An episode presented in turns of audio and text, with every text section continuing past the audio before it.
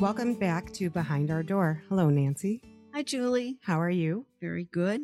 Really looking forward to our conversation today. Me too. We have our brothers and sisters in blue today. Um, I'm very excited to introduce Lieutenant Jonathan Larson and Detective Elizabeth Reyes from the Los Angeles Police Department. Thank you guys for being here.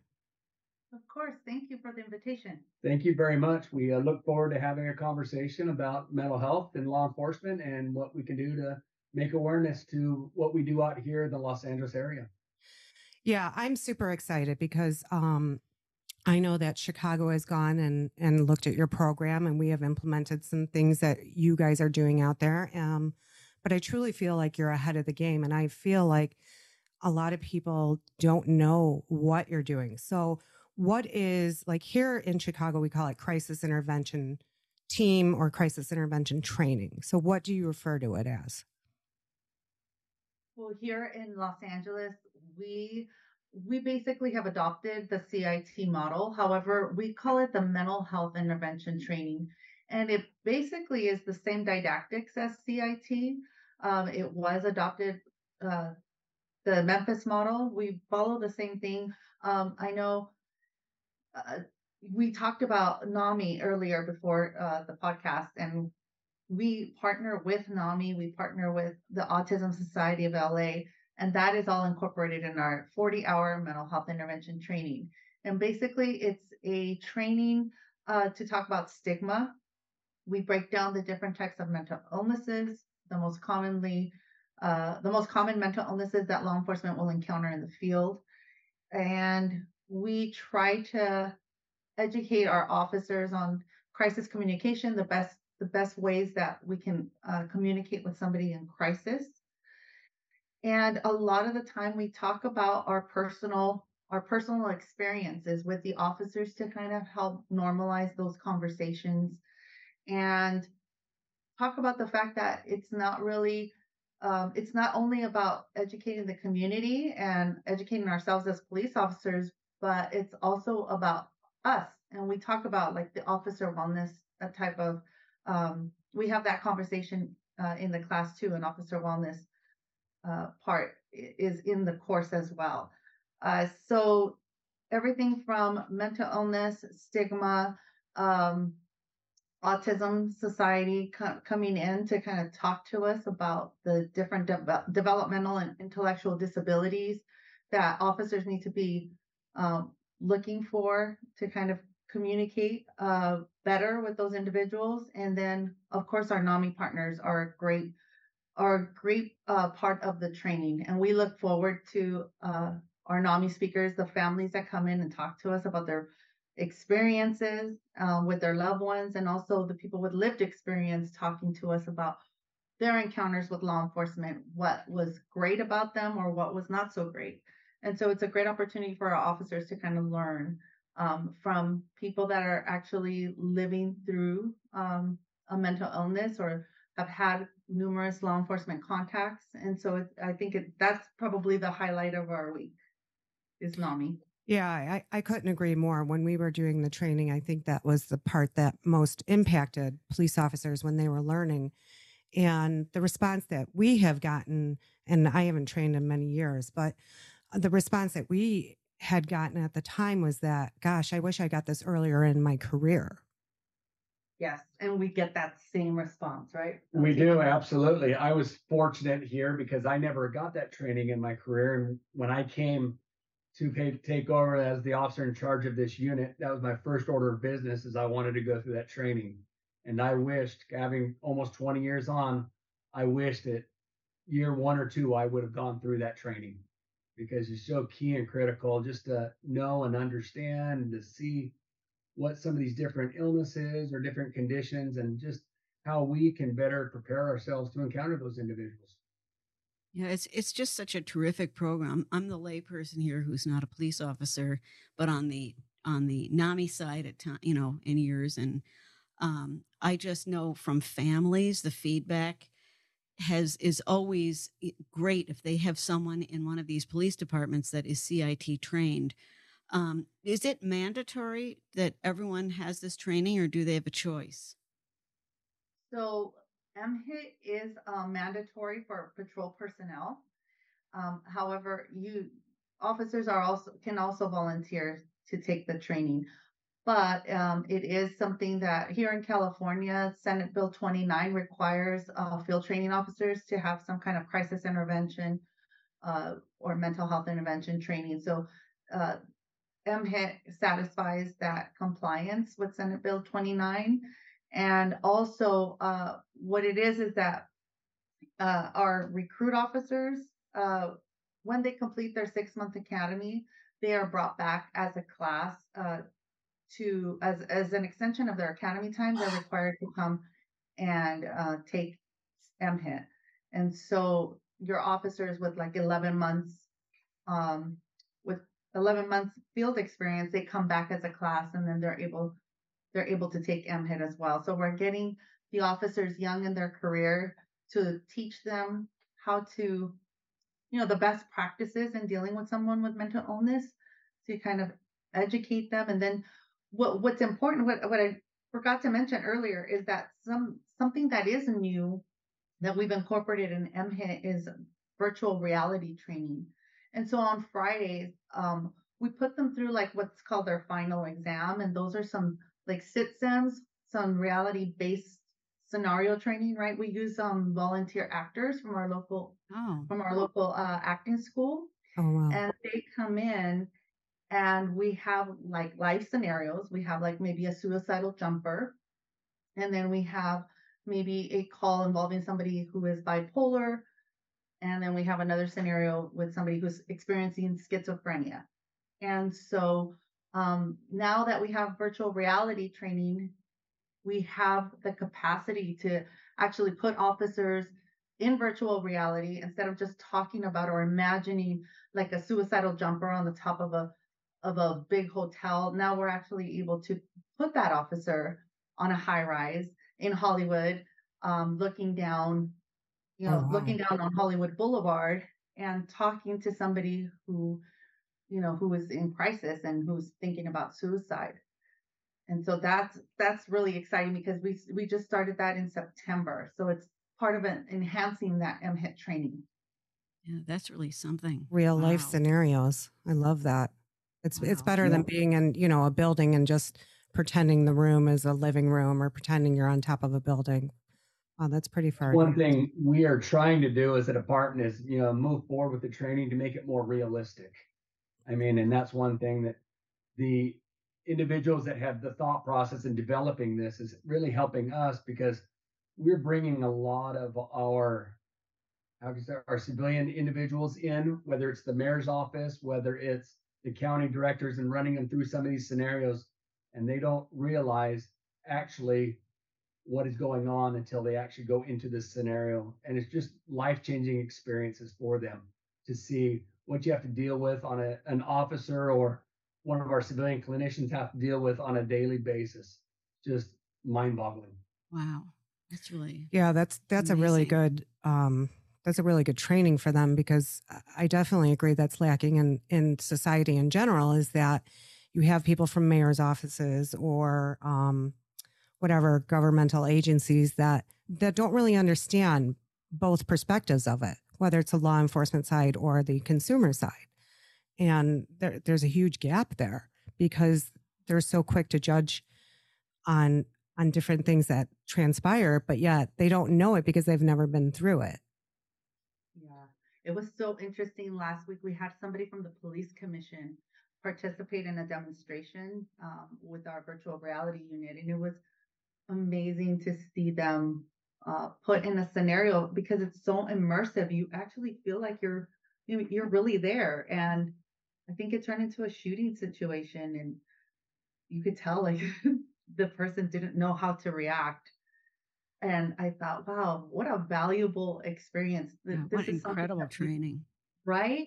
Because Mhm. th- these are the same individuals who, you know, they're and, and rightfully so, uh, looking at our officer involved shootings and things like that. And so it it was just really, it was just a really interesting uh, experience for me to see that individual going through it. And I was so I was so thankful. I was like, wow, this is great that they're able to come and actually participate and be a part of it.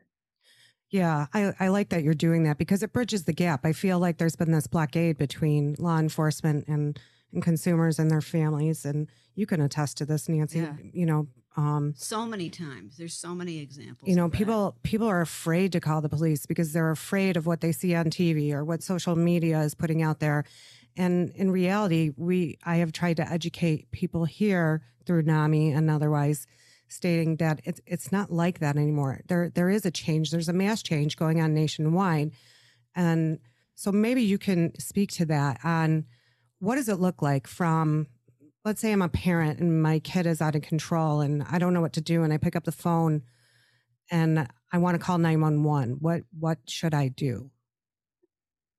I'll start with that if you could. So, you know, when that looks like, I mean, we're, we're our model is changing a lot right now. So you're going to see a lot of changing where, you know, there's a big push right now to have like unarmed crisis response teams coming out, right?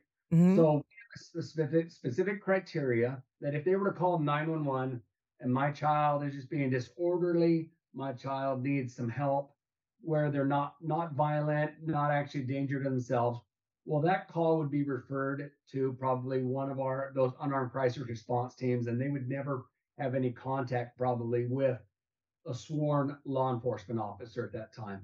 Now, if it does meet the criteria to where we feel that we need to respond, whether it's violent in nature or it's a danger to himself or others or gravely disabled, as we would do that, then that's when we would respond a we have we have a co-response model is what we call it here in Los Angeles, to where we have two uniformed uh, sworn police officers from the division respond in tandem in conjunction with a SMART response team, one of our mental evaluation units. That SMART response team consists of a sworn police officer in soft clothing. They are not in uniform. They're in, I don't know if we're on camera, but they're, we're wearing the uniform today for you. This is the And uniform Detective Reyes, it's Mhm. going to be a black polo shirt with khaki pants with the logo, with the ME, uh, mental evaluation unit logo. a whole, a whole lot less intimidating. Yeah. And that's the purpose of this is be a lot very in, less intimidating. And they respond with a civilian clinician. The civilian clinician is a licensed clinician. Um, they're able to do evaluations. They are in soft clothes. They are not in any type of uniform at all. Because we are trying to destigmatize that issue and we want to get help for these individuals.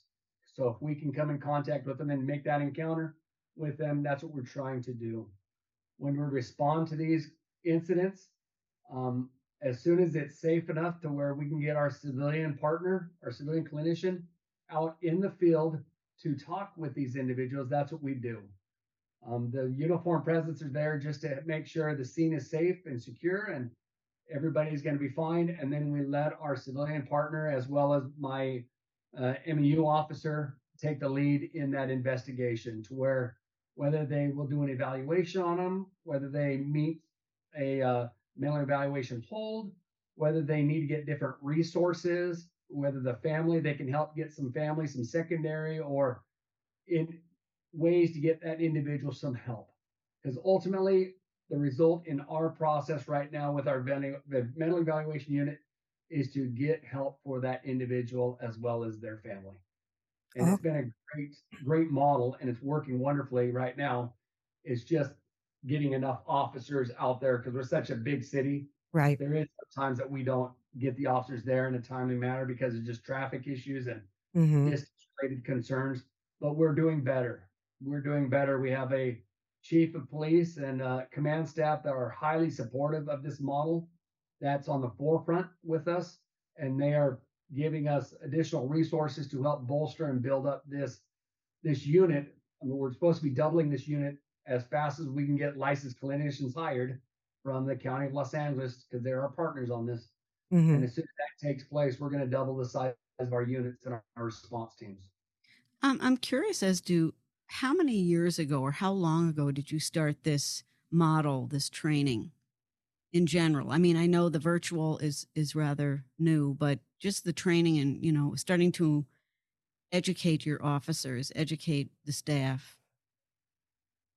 So the training, the mental health intervention training was created in 2014. And so we've been delivering the course um, 25 times a year. So every other week we put on the course and we've trained over 5,000 um, Wow. 5,000 of our LAPD officers.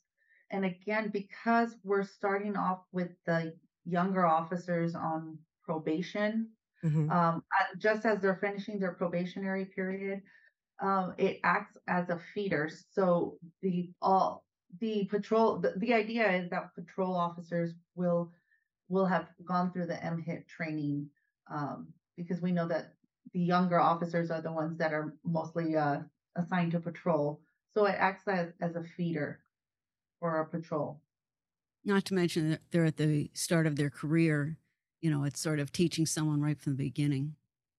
Yeah, I think that's becoming standard practice uh, across law enforcement that they're implementing it when um, these people are in the academy, and then then later on in their career, we're doing refresher courses, right? Am I correct in saying that for you guys also? Well, they don't get this. They don't get the forty hour in the academy. Oh, okay. if, if you remember the, you know, well, here in California, we have to go through certain learning domains. Um, and so the idea was that that officers in the academy are being bombarded with so much information, penal code sections and hmm traffic stops and all that stuff that it isn't until they really have some kind of field experience and we bring them back as an extension of their academy time this is when they actually can they understand it more because now they've been in the field for about 11 months Right. they're, able, they're able to grasp um, this uh, training a little bit better and kind of have their experiences to kind of help them No, that makes more sense. And, and maybe I misspoke because I haven't been involved with training in so long that um, I think we do introduce it for sure, but I'm not sure if it's a, a the 40 hour week like you're referring to. Um, yeah, they are doing that. I know becoming standard protocol. I mean, all the departments are moving into some model like this, and we're willing to help whoever needs to help develop this model that's because we're able to share resources. Because why reinvent the wheel when we've already invented the wheel, right? And That's so very nice of you to offer, but that's terrific. and, And- we're and- doing that. I mean, one nice thing about it with this staff, my training staff, they go nationally and provide trainings at national conferences and stuff to help let these other agencies know this is what we're doing out here in Los Angeles, and here's how we can help you prepare your officers for this this that we've already encountered. So it's good. It's a great resource, and we're able to help anybody we can. I mean, I look at this as making a tremendous difference throughout the country. Every community that's really, you know, you said you started in 2014 with this training, and now there are more and more new officers coming in and, you know, increasing as such. But I just see this as just really changing changing the the game entirely and uh you know nothing is perfect but uh, i feel like the officers would be more comfortable knowing more and um the whole interaction changing that things don't escalate as they had many times. Do you see this already? Do you Oh, see this in just the years going on as um improvement in the situation? Yes, um, I see it especially in the culture, the the law enforcement culture, because again, when we open up the class, we share our personal experiences on how mental illness has a you know a personal story about ourselves and how it's affected us. And so when we when we open up the class, we talk about uh, we have everybody introduce themselves, and then we pose that question to them. You know, tell us about any. Do you have any personal experiences um, at home or on the job that you'd like to share? Right, and so we try to talk about the fact that one in four, one in five, depending on where you, you get that statistic, one in five people will experience a mental health crisis Mm. um, within their lifetime. And we talk about our personal experiences. And I see the, the law enforcement culture change dramatically from 21 years ago when I Mhm. joined, where you just do not talk about that stuff at all. Never. It's like taboo, right? Yes. And I see it now with our younger officers, and they open up about some incredible incredible trauma that they've been through or the loss of family members to suicide. I mean, it's just mind boggling to me to see that culture shift. It's just incredible. Wow. The culture is definitely changing and, and it's changing at a rapid pace. Don't you? That's one thing that we were talking about here, and I was mentioning it to Detective Reyes about that is, you know, we, that's something back 20 years ago when we came on the job, you would never talk about that. You would never seek help if you were going through a troubled time in our lives as officers. And now it's expected and it's not an issue for you to reach out to somebody to seek help, to seek Right. type of advice. And so that's really critical, I think, a lot of the times. And that's one one aspect on why we're here today is one thing that I don't think that we put out, and here's an issue we have is we don't put out the good works that we're doing, right? The Right. training we Yes. provide, the resources, and let it know because a lot of people don't see that law enforcement, they don't understand that we get we give this training, that we're actually constantly training our officers to improve themselves to be better. And that's why we're out here trying to push this out to the general public that yes, we are actually improving and trying to improve our officers and the job that they can do with their encounters with our our individuals they come encounter with. Yeah, I couldn't agree more. And I, and I will say, law enforcement is very open minded on this topic. And when we created our programs, which I was not involved in the original creation, but we open it up to the community. Come on in, talk to us, tell us what you're looking for. Maybe we're not perfect. None of us are perfect by. So tell us what you're looking for, what you need, what we, you know, so we, we can build it together. It wasn't just law enforcement is putting together a curriculum. We wanted the community involvement. in, in fact, when Julie and I met, which was, I don't know, 12, 13 years ago, 15, I don't know, somewhere around there.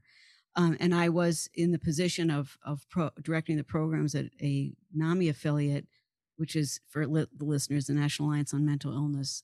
Um, we were, it was the beginning of some of this, and some of these communities were saying, we don't have time for the, it's a scheduling nightmare. We don't have time for the 40 hour training with the staff that we have. So um, they, I was in an area where there were small communities saying we need something, but we don't have time for this. So I called Julie, knowing that she was involved in this uh, in CIT, and we for a while went to some of the communities that were in my area under our umbrella that you know and saying well how much time do you have and what are your issues? And it was to say it better than nothing sounds negative. It was really a great it was a great education for me not in law, law enforcement and just to hear what was going on in the communities and trying to um, you know put together some sort of plan and julie was great at that. I felt like whatever they had i think we had a minimum of at least two days you know 16 hours but it was it was really something to be able to see what was going on in these committee in these communities and and making some sort of a plan of education. And and then in being involved with all the families and the individuals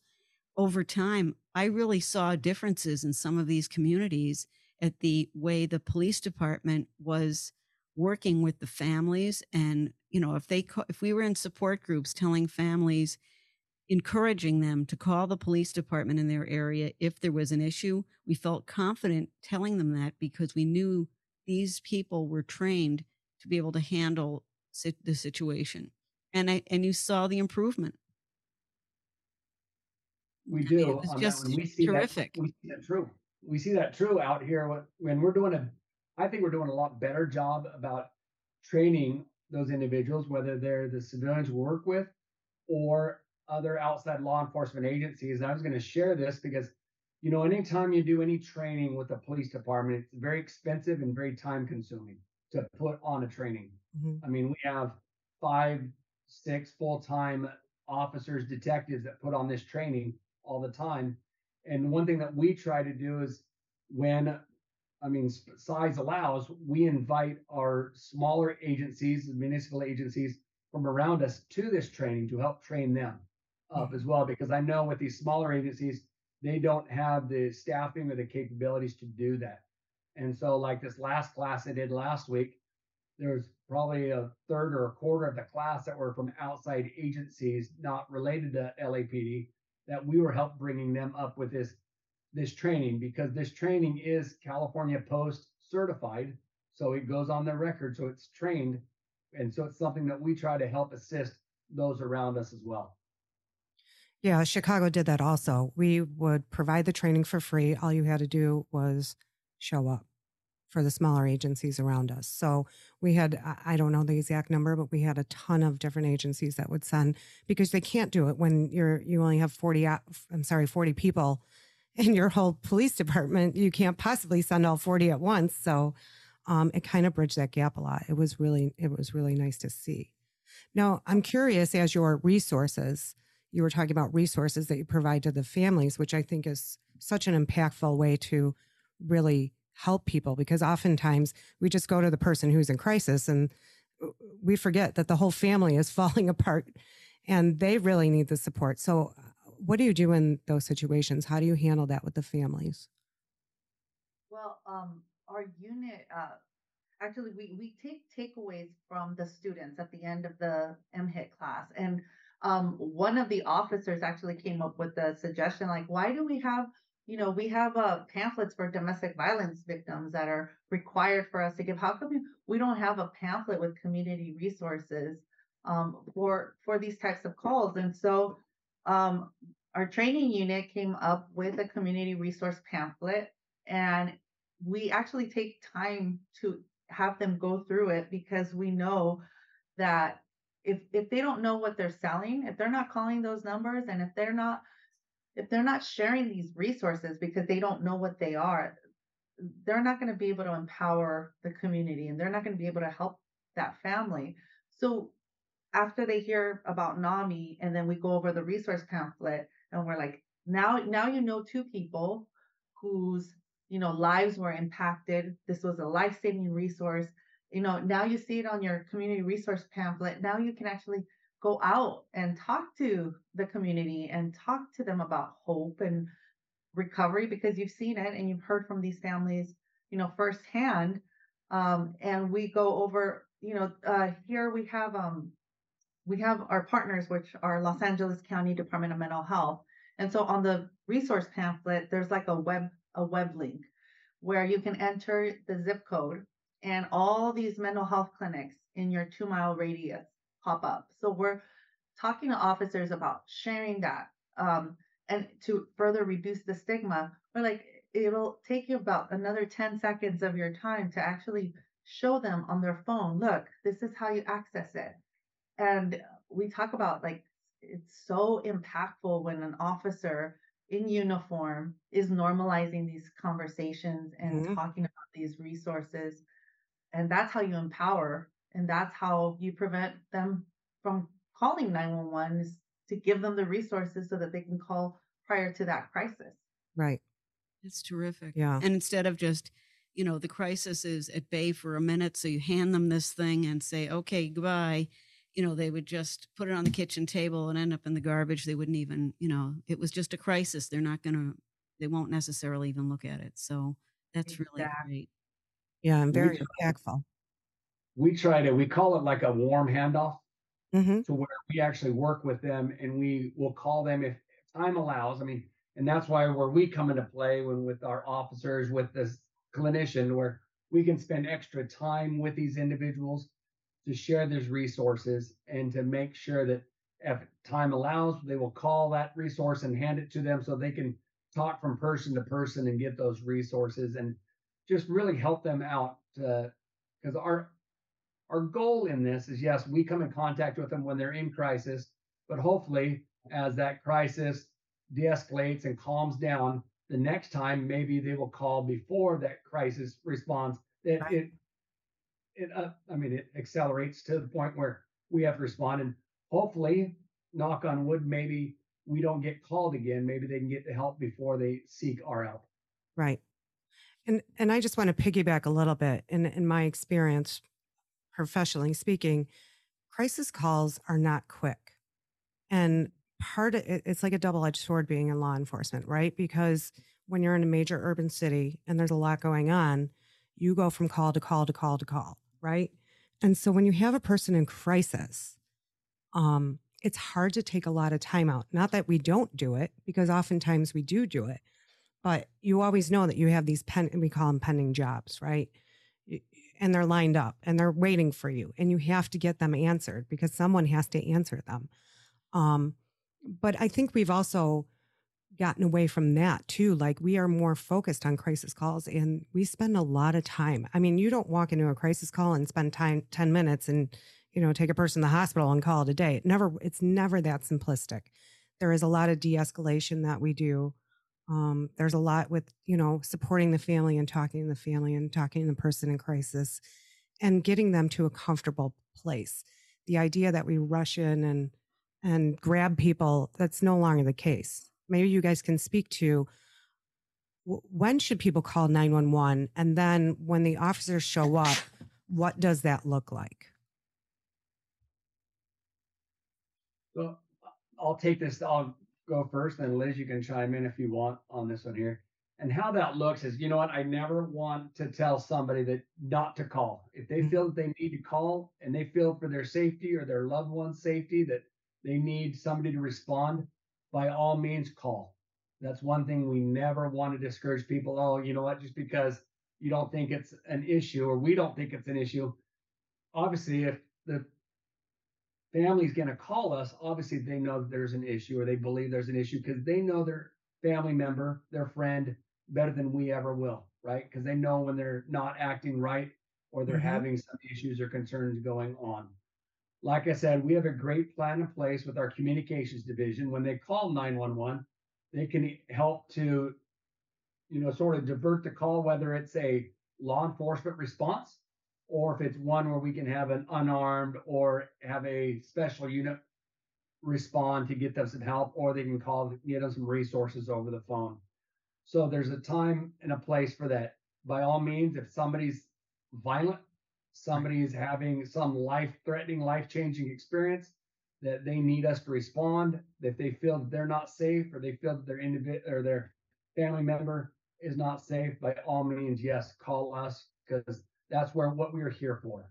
Right. And a lot of times people don't understand that or they want they don't want law enforcement to respond to these calls, but there's sometimes we have to respond. If these individuals, we just had one um, last Friday where an individual was suicidal, had was armed with a gun, right? Had a gun to their head.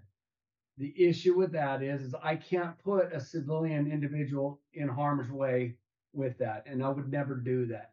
Mhm. And we were able to calm the situation down. Our officers and our clinician was able to get into a position where they could have, create a dialogue, a line of communication with this individual. And like you said, Nancy, it is these do not take, I mean, a short amount of time. This one took a very long time, and rightfully so. We were able to have a positive outcome. We were able to gain compliance with that individual. They were able to put the weapon down, and we were able to take them to a nearby uh, facility to where they got some treatment. Oh, so that's stuff that we try to do on that one. And the sad part is there's sometimes where, we don't have those positive outcomes Right. Because we're dealing with individuals with mental crisis. And a lot of times, with all of the training that we go through, all the professional, educated, formal training that we go to, we still are dealing with that individual who's going through that mental crisis at that time. Right. And sometimes, I mean, we do have, uh, there's a negative outcome. And that's sad to say, but we have to prepare for those outcomes. Right. And sometimes we really it's it's sad for us. People think that we don't have hearts on the law enforcement side, but it's we want to save everybody. We want to mm-hmm. help change those lives, and we're not there to hurt people because ultimately you can take a you can talk to every law enforcement officer, and we're there to help with our motto: protect and serve, and that's to serve our public and to help them get the needs, the resources, and help that they need. And I I'm hoping that we can change that stigma, that persona with those individuals that we come in contact with. Well, just the fact, just the fact that you have trained and your whole model of training these officers from the beginning, you know, now start at the start of their career, training, trying to train everyone is such a statement of uh, the heart being bigger on your side in that you really want, of course, don't want a negative outcome, but it really says a lot how much your police department and many in this country have put into this this training that is, you know, changing the outcome plenty of times. But the but there is a force. There is a there is a, a force to change, and slowly, I I would think that you know I see that. How can it not not help tremendously? Right.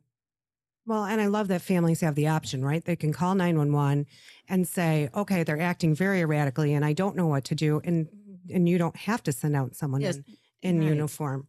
You know, it, it makes it it- it's a safety net for the for the families out The- there. and that you're so well equipped with resources that you can give resources instead of you know if Mhm. you decide that's a that's a the road to take at that point give resources over the phone is um is really less intimidating for a family member to know to pick up the phone and call the police department it's not like all of a sudden chaos will ensue even you know that they will get the right advice when you look at what I mean, the world is revolving, evolving, should I say? I mean, our nation's evolving Mhm. because you look at the new 988 suicide hotline that Yeah. has just been pushed out nationwide.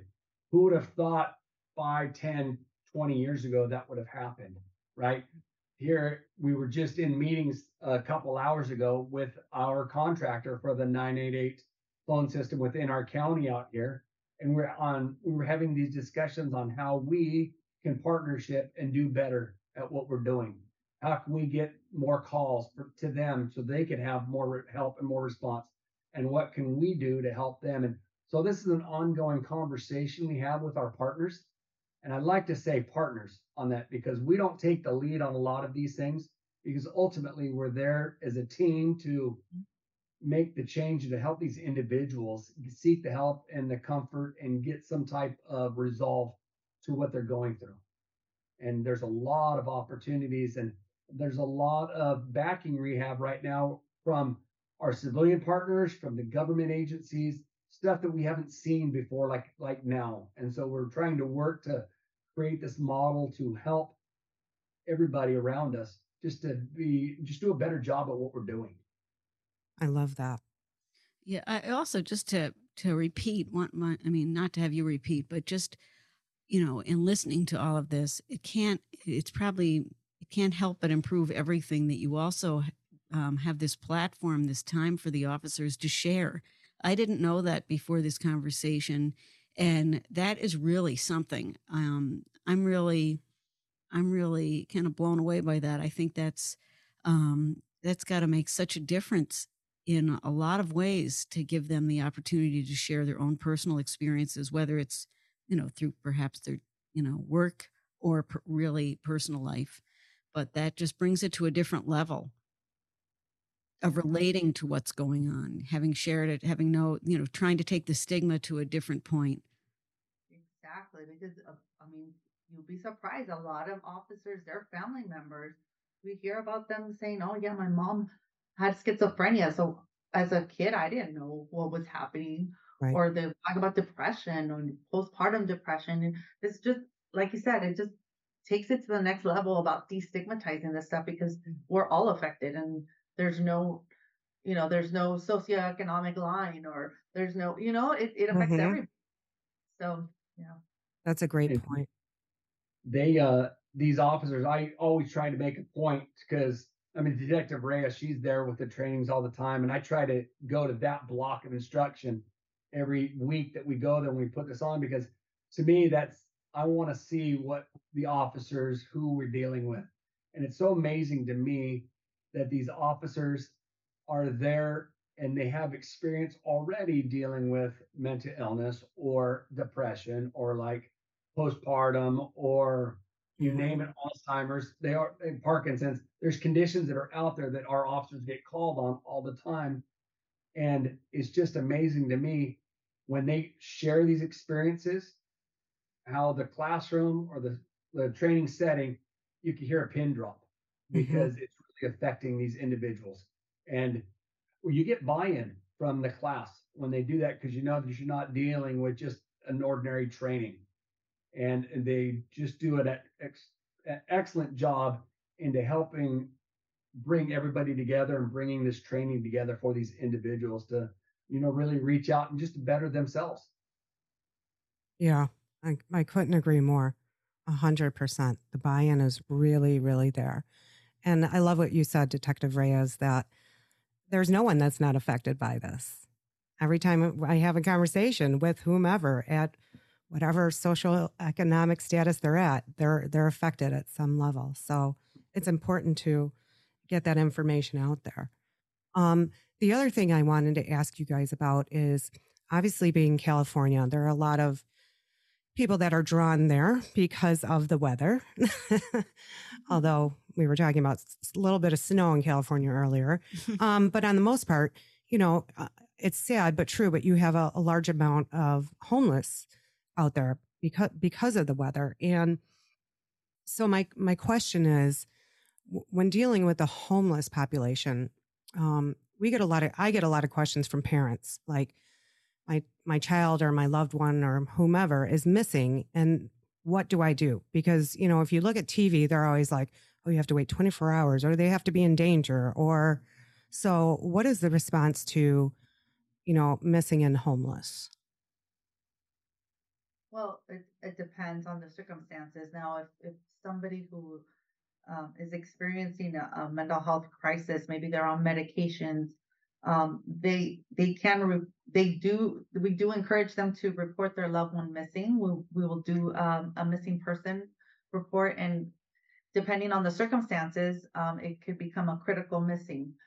And so um, that information is put into the system so that if another officer comes in contact with that individual, uh, they'll know who to contact. Now, part of a missing person report here is that they have to call our mental evaluation unit, the triage desk. Our triage desk is 24 hours, um, seven days a week. And so you'll have an officer answer the line and they'll check to see if we have that person in the system because they may be missing, but they may be missing because they're they've been detained for a 5150 evaluation, right? Which is what is a 5150? Yeah. So a 5150 here in California is, is the equivalent to like uh involuntary hold Baker Act in some states is what okay. they call it. Your your involuntary hold. So if a person is a danger to themselves, a danger to others, or gra- or gravely disabled due to their mental illness, um, uh, they can be detained for a mental health evaluation and and transported um, to a to the nearest hospital for for a mental health evaluation. So the officers are not the ones that are quote unquote putting the hold. We're just completing right. an application based on probable cause to have that person evaluated and get them help, the the help that they need. So when you, getting back to the um, homeless homeless Missing. situation, um, so I mean, family members can report their loved ones missing, but a lot of the times, a lot of these uh, individuals are not you know, they're voluntarily missing. Mm-hmm. So even our, like our missing persons unit, they'll find an individual maybe on our Skid Row, which is here in Los Angeles, like a heavily populated um, homeless area where a lot of mental illness, a lot of addiction issues, mm-hmm. and, and, homelessness, and uh, they might find them and they're voluntarily missing. So all we can tell those family members is like, we found your we found your loved one. Um, they're voluntarily missing, and that's pretty much all we can do. It's not like we can force that person to to call their family. Right. I mean, those are heartbreaking situations. Yes. I mean, imagine uh, it must be very difficult for a family member, you know, to have a child or a loved one out there, you know, with a mental illness and they, they, they don't have insight into their illness and they're out there on the streets and mm-hmm. i mean it's heartbreaking we hear it from our nami i was just going to say at that point i guess what you the only thing you could offer is advice to the family for their own support to build themselves a certain amount of strength through nami or other organizations like that and um, that sometimes can change the situation for the better too once they get the the voc- the uh, right words to say or the the strength and you know right. how to get through themselves they can really have a end up having a conversation and reaching out and maybe making a difference this time to that Right. particular person. Right. But you don't have to wait 24 hours to call 911 and report someone missing because I see that a lot and I I try to discredit that. I'm like uh, that came from TV. I don't know where that came Yeah. from, but especially if they have mental health issues, which is considered a medical issue, you know. Yes. And so how do you define high risk missing as opposed to a regular Yeah. missing? So, you know, we have some you may have some department policies in place. I mean, it could be based on age. I Mhm. mean, it could be a minor, somebody under the age of 16, which we would classify as high risk just due to their age. We could have um, somebody with a mental condition or a medical condition that would constitute that be high risk. It could be somebody on the latter spectrum of the age, where is over a certain age, over 60 or 65. That could be an individual that could be meet their criteria for that. Um, they have uh, dementia, Alzheimer's, Parkinson's, some of those conditions, and those which we ask, and we're trying to make a bigger push in our training right now to provide extra resources for the officers that come in contact with the. I'm not going to say I don't want to say frequent flyers, but for example, if somebody with dementia who's a wanderer would like to Mhm. wander away, we're providing some different resources, whether they are wristbands or tracking devices to help these individuals and help the family for that. So there's stuff that we're partnering partnering partnering with the Alzheimer's Association and the County of Los Angeles to get some of these resources to help individuals with their family members. Um, the big question I will tell anybody if they have a loved one that's gone missing, call your nearest police station, explain the situation to them, what's going on, and we can answer the questions for them, whether it is, we call it in Los Angeles a, a critical missing or just a missing.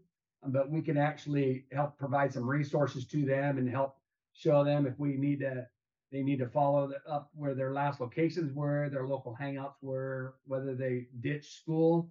We have a lot of truants, a lot of individuals who run away from school. Mhm. So we have stuff that we work with the families on because a lot of it is yes, they might run away, but it might be a cry for help for these individuals. Right. So we try to provide them some resources that when we find these individuals, okay, what do we need to do to help prevent this from happening in the future? Wow, that is some great information. Yeah. Boy, People wouldn't know otherwise. Yeah. Um, before we wrap up here, I just want to say I think we've talked about this um, in our prior podcasts. My best advice to families is the more information, the better.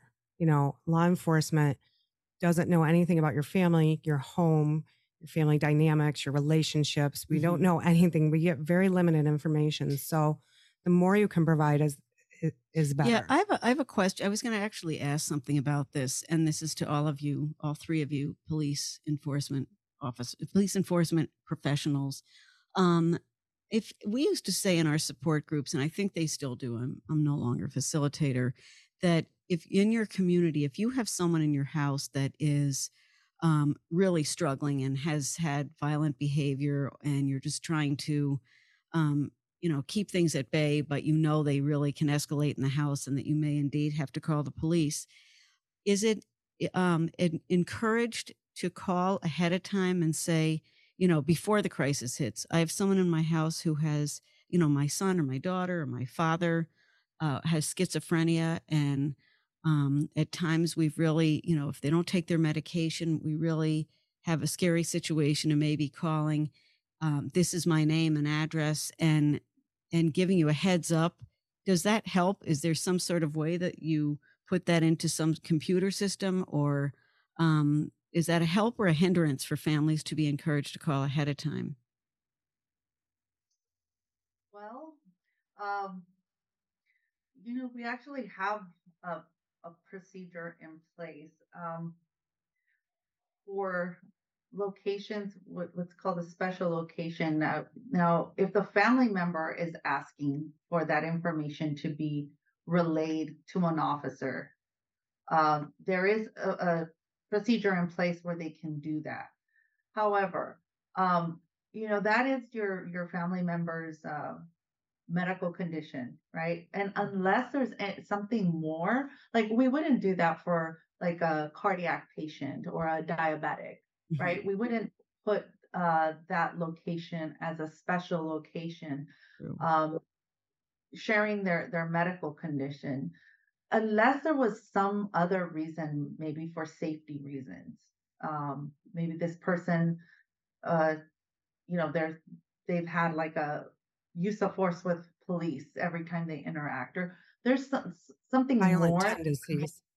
Correct. Yeah, the, exactly. If there's like some uh, violence that is expected during the law enforcement encounter, then maybe that would be a reason to do that. But but just because you know being mentally ill is not a crime, and so we want to avoid trying to put. yeah like, i was i was really thinking back though i i agree 100% with what what you're saying but what i'm what i'm referring to more specifically and thinking back to are people that were in in the support groups that were in their late 70s 80s maybe married for many many years to this person who uh, has always had bipolar disorder but now dementia is setting in and they suddenly have these violence t- violent you know tendencies that are um, you know, that are coming spontaneously when you don't know. And these the people that are living with them are saying this is really scary, and we're saying you should call the police. They're trained. There are trained CIT officers. Ask for that, and they were trying to plan ahead of time and get all the you know sort of support they could have. And those were the people we were, you know, where it was preventative. Um, not you can't prevent violence, but preventing uh, you know, just kind of stepping Proactive. proactive and stepping across the one step of explaining your story. If they put the person's name in the computer and the address, they'd say, okay, you know, Mr. Jones, uh, the wife called and said he has dementia and bipolar disorder and this happens. That's what I was really asking about. Like a registry? Yeah. Of, of A knowing- registry she's talking Okay. about. I didn't know the term, but that would be a good one. So one thing, what we're blessed with out here in Los Angeles is each uh, geographical division, we have like community relation officers. We call them senior lead officers. So those are ones that are they're assigned to each division. There's certain geographical area within the division, and that's a question that we can pose to them out here in Los Angeles, where I would tell the individual, let's call your senior lead officer. They can meet with the family. And if it meets that criteria where we want to make it a special location or add that to the comments of that or tie it to that address and not uh, violate any of the HIPAA violations or medical Right. violations, right? That that's something we can do because and ultimately that would be great help for us knowing if we get a call at that location that we know That's what I was really. Is uh I mean he has dementia, he frequent he's a wanderer away and to help us out absolutely that's a key for us. Okay. So there to help. I mean, and I don't know about other agencies if they have the flexibility of doing that. But one thing about it too is if the family is reaching out, then they need to make sure they have a safety plan in place for their household Right. too with this. And that's why we can help them create that safety hold, that safety net to help them out to create some type of plan and just make them aware of what if we come, here's what we're going to be asking so they know the questions and the information that we'll be needing if we get called to their residence. Yeah. Well, thank you. That answered it. Thank you. Yeah. Um, I will say this. So they're they're a larger department. We're a larger department. In smaller agencies, it's probably easier to go to the local station and or whatever and have a conversation like, this is my loved one. If you get a call at my house, you know, because you get to know your Your community. your your community and the officers within your community. I can tell you firsthand that a friend of mine, her son was a runner. He was always running. And the um, officer, she was on, Krista Hickey and her husband. oh, right. Yeah. And so the um, officer that would respond to the house got to know her son really well. And in fact, he got to know him and they had such a great relationship that when he ran away, he actually came in when he was off duty to go get him and de escalate him and bring him back home. So Wow. it's a little easier in smaller communities than it is in bigger communities sure. because you know the transition is so crazy but um yeah it's it's definitely i think that's what you're going for too right Mm-hmm. Yeah. exactly. Yeah. Took me a little bit to get there, but I mean, in those offices that I told you about with our department, those are the community relation officers who get to know your Mhm. community because they're there. They're assigned a certain specific area, and that's what their focus is: is to Right. get to know those community members on a I mean, on a personal level. And that's what's crucial with us in our department is getting to know those relationships, getting to know those stakeholders, getting to know those Mhm. community members.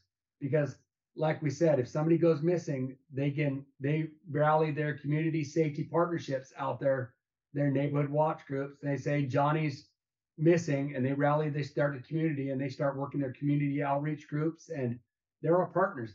So they help us look and we come in and look and we really have a great great job and great responsibility and a great understanding of what it takes to make this work with Yeah. our community members. Boy, that's a great advice. Great plan of action Yeah. too. That's terrific. Boy, we cannot thank you guys enough for coming on and, and giving us this vital information for families. I'm sure it will clear up a lot of things for them. And Thank you so much for your valuable time. This was really interesting and helpful on on in many in many ways on many levels. and thank you guys for what you're doing on a continuous Yeah. daily basis. I know it's not easy. I know with us, I mean, if I say just thank you for letting us come on your show today. This is Oh. something that we take very serious and we want to share this. It's a national, I mean, it's a national issue that we're talking about with mental health and law Mhm. enforcement. Yes. And it's something that we cannot do without members of like you, with those individuals who are out there to get the word out that yes, we are out there to help individuals. We are trying our best to help to resolve this peacefully.